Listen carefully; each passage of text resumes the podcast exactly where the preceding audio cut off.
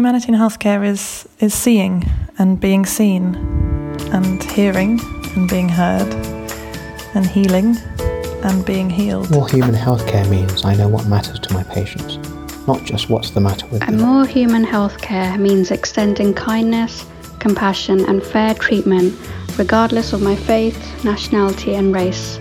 Remembering that underneath it all, we're all human. More human healthcare means remembering everyone involved is human. As staff, it would mean the umbrella of safety and compassion is extended to me.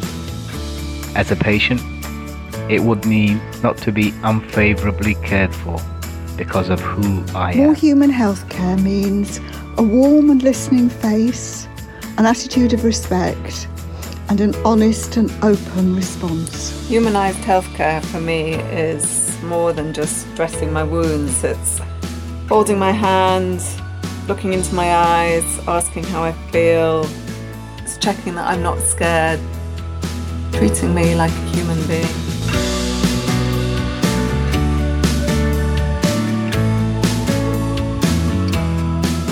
Welcome to the Humanising Healthcare podcast series from the Point of Care Foundation.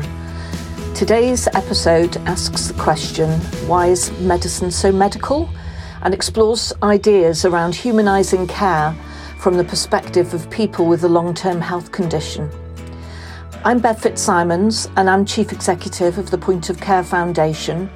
And today I'd like to welcome Sherelle Augustine, Nordia Willis, and Sandra Giacodi. They'll introduce themselves and tell their own stories, but the common thread that links them is a long experience of treatment and care from the health system. They're going to talk about what a more human healthcare system would look like from their point of view as people with long term health conditions. Sherelle, Nordia, and Sandra, thank you so much for sharing your insights with us. You're very welcome. Okay, so um, my name is um, Nordia Willis. I um I have sickle cell disease. Um, I currently am in work and I work for um, the NHS. I'm a service manager.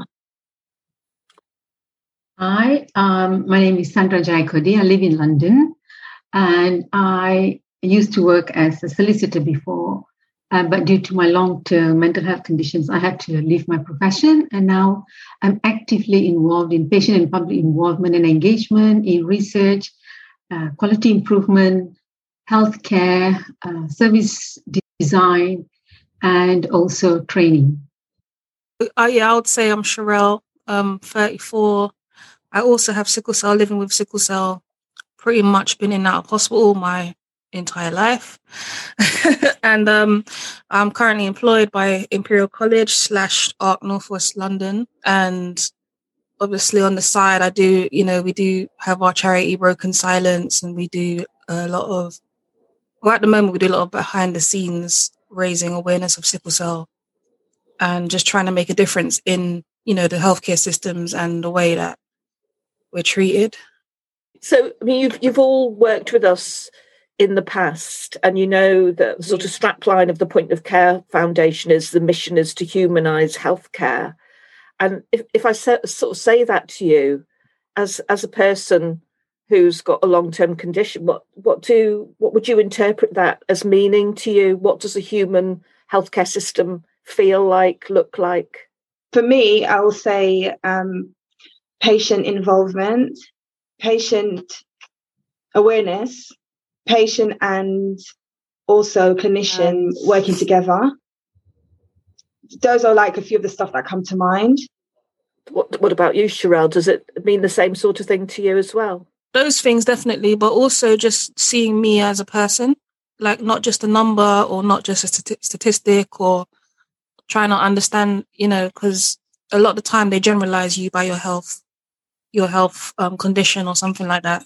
Whereas no two people are the same and they don't react the same. And um, sometimes you need to understand where the person's coming from to be able to give them advice and to change their, you know, to help them have the best holistic care. So not just their care in hospital, but how they go back home and look after themselves and just um, being empowered.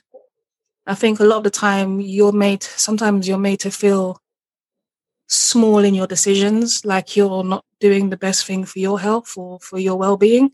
And instead of it being more of a two way conversation and understanding both sides and realizing that I'm actually intelligent enough, I've got a profession to understand the science and the research and everything behind things as well. It's sometimes that's missing, I find. And what about you, Sandra? Me, um, I agree totally with what uh, Sherelle and Nordia has said. And also to add on to that, it's also about when you talk about human care, it's about person centered care. And we have heard about this terminology for a long time. And that means when you're when you're caring for someone, especially with long-term health conditions, you need to look at, like what Sherelle said, you have to look at their whole environment. You know, uh, what is it that matters to them? What is it that they need to help them recover? And it's just not the clinicians or the experts telling you this is what you need to do, but also hearing from them what is it that they want that they can do to help with their own recovery as well. So I think that conversation kind of is lost in the process and that conversation is important and that conversation can only come about if you if you actually empower the patients to do that. For instance your your cultural background your beliefs might not allow you to kind of question certain professions or clinicians whom you think they are the experts so and you would be fearful. But i think we need to break that culture and and empower uh, the patients to to able to question anything that there comes to mind without worrying or having being frightened or being feel or like what Sherelle mentioned, you know, um, might be just a small person. And so what would I contribute? You know, just to break all those barriers and give that power to the patients for their own recovery. Can, you think of an ex- example in your own background where someone's done you know has treated you in a way and it's and it would be the epitome of what was a human interaction a good a good positive healthcare interaction? When i was um, laid off my job because of my poor health and you're lost and suddenly you have no income. You know someone who's been um, um, working and earning well and have to leave the profession because of for health reasons. That means i you know, i became poorer because of my health. Mm. And i didn't know at that time what help i could access or what was it there for me and um, my healthcare worker she was very very helpful and she came and told me look these are the things that you can access now because you're not working anymore and you've got a long term mental health condition. And if she didn't have that conversation with me and ask me questions, I think I would have just left the hospital without knowing what I'm going to do next. Yeah. So, although to me it was like, oh my God, what is she suggesting? Have I to go on benefits now?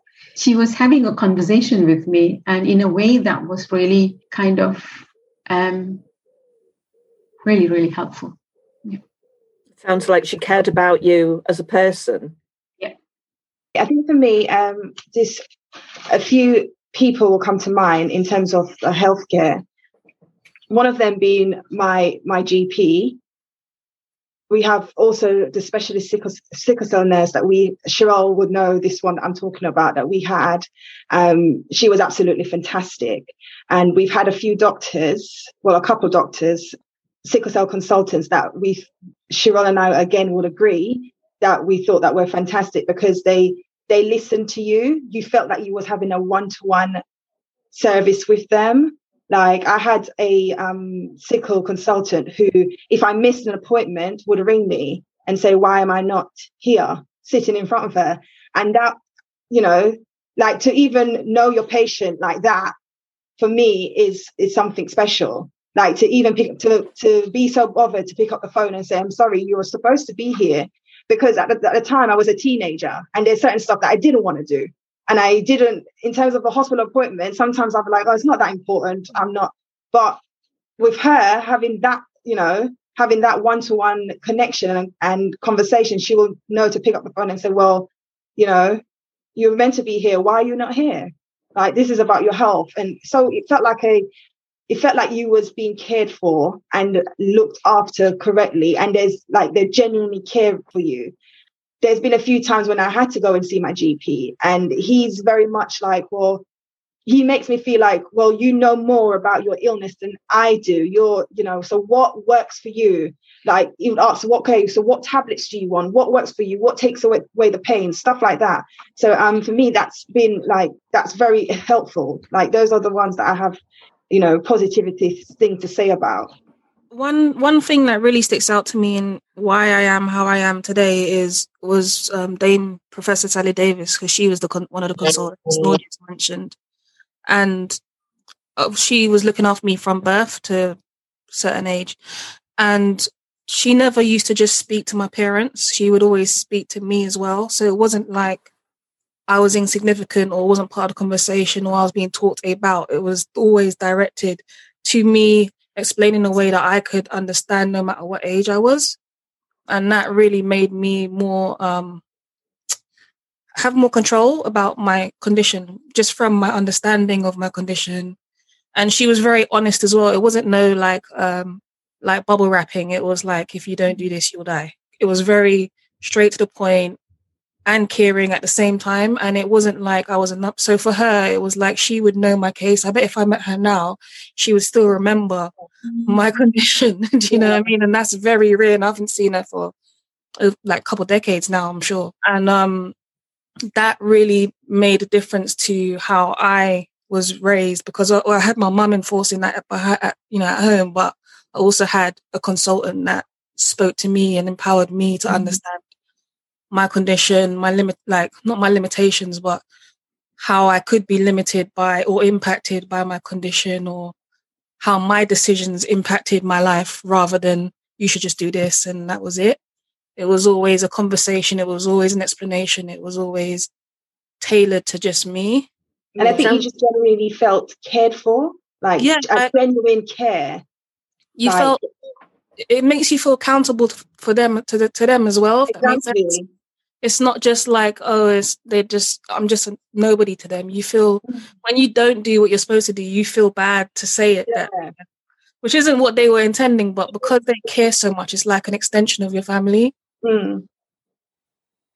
I, I also remember when I was receiving home treatment care, and one of the um, social worker would, um, would come around to the house. And uh, I remember at one point when I was finishing my when the home treatment uh, care ended, I was telling her, like, do you know what? You have been so helpful. You have been so kind. You are the best person. And I think I was like going on and on praising her. And it was simply mm-hmm. because she, for some reason, came across as a person who was more proactive. She was not waiting for me because, uh, bearing in mind at that time or that frame of mind that I was in, I was not able to understand anyone. I was not able to comprehend anything. But for her to sit down and actually take me through the whole process and everything changed. My life totally changed as a result of my long term diagnosis. She took me through, like practically holding my hand, and you know what what are the things that I need to look out for, including my daughter. You know what kind of support that she can get, and so it was it it was I think if those two people were not in my life and if they were not proactive to tell me, uh-huh. I would have faced more struggles with my illness. It does sound like there's a real common thread of being held in mind by people, and that's what's been really special, isn't it? I suppose one of the questions I want to ask you really is most people go into healthcare with the best of intentions. So, what do you think gets in the way of them doing their best for patients in the in, in a more humanized way. I, I personally think because sometimes you know how patients always don't want to be the last to know? I think sometimes a lot of the frontline staff are the last to know about things going on in their own hospital. They always say like many times i've heard nurses say that you know we always know what's going to happen before they do. And mm-hmm. then there's always a lot of policy and procedure changes um, yeah. And I think time time restrictions around that, and usually the people putting these policies in place have never actually been on the front line, so they don't mm-hmm. know how it works. So they just implement these things that they don't know if it works or not and they don't like review it or anything like that. So it just puts a lot of strain and extra paperwork, which is some of it can be seen as unnecessary. Um, and then there's the other element of sometimes people have experienced a, a, a certain amount of patients that are negative towards them or have a negative mindset or act negatively and then they kind of link it to the condition or they have fellow staff members tell them oh people with this condition are quite difficult and and it just kind of changes their mindset for a, a set of people kind of like a stigma on them people. It could also be that you know they're really overworked mm. and uh, and uh, also including you know we talk about now a lot about this human care patient-centered care uh, humanizing treatment but when they were when they were qualifying when they became healthcare professionals at the time that they were receiving their training how much of this was in their uh, training you know? So they have embarked on a journey with that which was the very old system of how we provide care. And now as we evolve we keep looking at new ways of treating uh, patients and caring for patients. So how much of this new way of treating or caring has been in, in what kind of inputted into the existing staffs? You know what do they know about it? The the other thing that i think um, especially like what Sherelle said was you know when you have new guidelines and policies guidelines and policies are always guidelines and policies. Are they enforceable? If they mm. if they do not follow, what happens to to that? I can give you an example. Was um, with mental health, there's a big talk about physical health uh, for p- patients with mental illness, where they find that there's a disparity, and also they find that people with long-term mental health conditions, life expectancy can be reduced by 20 years. So the government is putting the, the NHS is putting a lot of money into improving the physical health assessment of and patients, uh, in patients and also in the community. So there have been guidelines, there have been policies, but still, till today, we look at it, it's not really happening to the standard that was expected to happen. So there are policies set in place. Trainings have been given to the staffs. So why is it still not happening? What do you think can be done about these sorts of problems, the gap between what's supposed to happen and what actually happens? There has to be some sort of accountability. Who is responsible yeah. for if this is not being carried out? Like what what consequences are there um, when yeah. these are not being done, when um, these gaps are not being filled? Do you, mm-hmm. um, you know, Sandra said, do you just leave it and how how do you fill these gaps? So if there's no consequences, then people don't really take stuff seriously enough. Mm. Like if there's no like you know if you don't have to if account for anything, you know people generally think that oh you know it's a tick box exercise. Like whether it's done or not, it's it's one of those tick box exercises. There's no there's no consequences for it. So really and truly, what's what's the point? You think it's just because you know the, these aspects are just not a top enough priority for the, for leaders? Say, is that is that what's behind it? Whether it is priority or not, it's not. What matters is what is important for the patient. Mm. What is important for the patient? For the patient, both the mental and physical health is important. You know, mm. one fits on the other. So these are priorities. And these priorities are being talked about every day. You know this you you see conferences you see newsletters you see publications you see research you see health policies and guidelines from nhs and nice guidelines. So why is this people are still not feeling it as this important? Why is it not important? Why are they ignoring it? They're not they're ignoring it because there's no accountability. Yeah it's just like a, for an example, like when I go into A and E for you know a crisis, and over and over again, my sickle has just been ignored. But what is the consequences of that protocol being ignored? Like even though, for me, if for you, for them ignoring it, the consequences for me is that is you know crucial because I end up in high dependency and stuff like that you know my treatment time takes longer my recovery time takes longer but from the time i go into a&e what what is the consequence of them ignoring my sickle protocol, even though I'm flashing it in their face? But we cannot. We uh, this to me is just like I cannot put this as a blanket statement that this is what Mm-hmm. is happening. There is good and there is bad. Of course. You know, so we need to take it in equal proportion. We cannot assume everyone is bad. No, but when things don't happen, there's a reason why it doesn't happen. I think as well, there's an element of not only consequence but reward because I know that they have things like the CQUIN. So if certain people implement certain, um, I guess it's it's changes or policies or get hit certain targets, there's a CQUIN funding that they get, and that motivates people in a different way. So it's like you've got you've got accountability, but you've also got to make them feel like, well, what am I getting from it? Because I feel like um, a lot of the time, I guess if they're just bombarded with extra extra work to do, and these things fall through the gaps, and they're just like, okay, whatever. But sometimes it's nice to be told, oh, you're doing a good job, and this is what you get for doing a good job. Um, Yeah, I mean, we've got to. We all like to be told when we're doing a good job, don't we?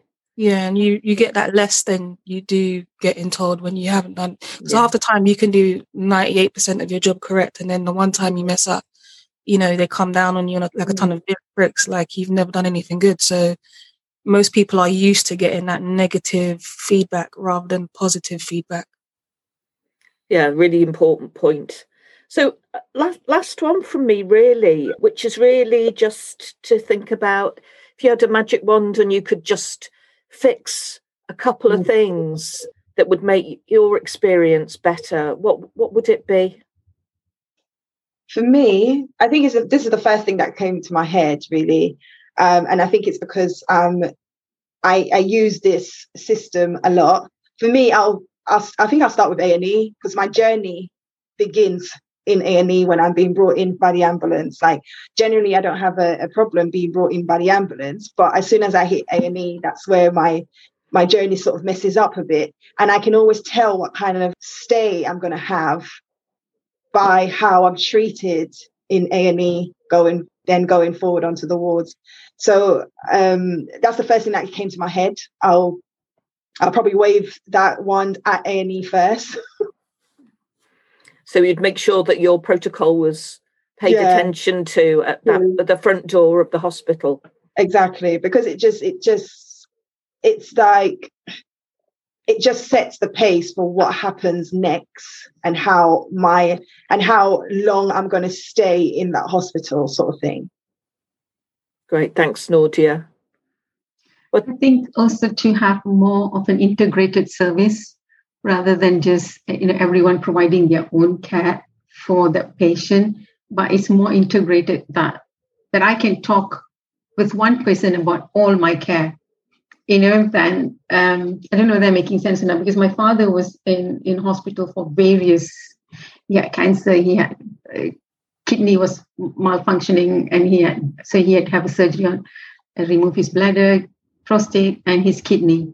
And, and then we had to we had to see so many different people, and sometimes it was so confusing, and it was very dreadful for my father as well. And the worst thing was he couldn't speak the language as well, and so it was very hard. So I wish at that time that there could have been someone who could from the um, from the healthcare professional who's like a professional interpreter who could have done that. Some something small like that can make a difference in a patient's recovery and confidence. You know, when you need to make them feel confident that what they're going through, it sometimes the fear in itself can be a, a setback for your recovery. You know, so that that so the way you approach and the way you talk to the person uh, in a very integrated manner and and just or not to say oh i'm just dealing with your kidney you need to speak to the other person on the other one you need to phone that person. And then by the time you phone that person y- y- your anxiety level increases you know so to hear someone to say uh, don't worry i will i will check on them and i will make sure that they give you a call and instead of pushing the burden on on the patient you know but to say don't worry about it i will make sure that i uh, get the information that you need and they'll come and speak to you Yeah, I, I agree with what Sandra's saying because what I'm getting from that is is the communication and transparency. Just just to add on to what Sandra's saying, because when I've had care where I'm I'm being seen about multiple different things like I am right now, what they have done is done joint clinics for me specifically, not just for me, but for like a lot of people like me with sickle cell. And it changes everything because you're not coming in for more appointments. They come together in one room and you can discuss these different elements together in one room and they can talk to each other about what they think works for the patient and all that stuff. And I think if there was a system, like for example, where the IT side of things were all linked across the UK, mm. it would make it so much easier because a lot of the time they ask me, when did you do this? When did you do that? Now I'm I'm in hospital for MOTs all throughout the year. So I don't even remember dates half the time or when's the last time I had an MRI, for example. So if they could just like pull it up and see, like put my details in my NHS number and see all the things like listed together of what, you know, and they can click it and see the results. It'll just make it so much easier for them to communicate across institutes as well. I don't know if that's the right word for them, but yeah. But um I think the my own input would be just seeing people as individuals, like just that equality, just um, not having a, like you see someone and you have a expectation of how they're going to behave or what you're going to get from them, or you have, or you see their condition and you assume that you're going to get a difficult person. Mm-hmm. I think if it was everybody was looked at as a blank slate, it would help with the way we're treated. It would help with the inequalities in health. That's really great. It's a really great way to end it. I think that's really important. You know, Bev, you really started off by asking what good experiences we had. Because most of the time, whenever you are, everybody is always talking about the negative things. So kind of, you know, and we never think about the good services that we have had received. And I think that was really, really nice. And for me to go back like when did this happen 2006 so how many years ago you know going back uh, and to remembering that good care that i had received it's really it's, yeah it just triggered some memories so it's yeah we can, we can learn a lot from good stuff as well as the bad yeah. stuff can't we I hope you enjoyed listening to the Point of Care Foundation podcast today. If you liked what you heard, please join us again next time when we'll be talking about humanising healthcare for people using mental health services. If you like our podcast, please do consider subscribing so that you don't miss an episode. You can also find our podcast on the Point of Care Foundation website, as well as on Spotify, Apple, Google, and all the usual podcast platforms. Thanks very much for joining us today. Thanks for listening, and goodbye.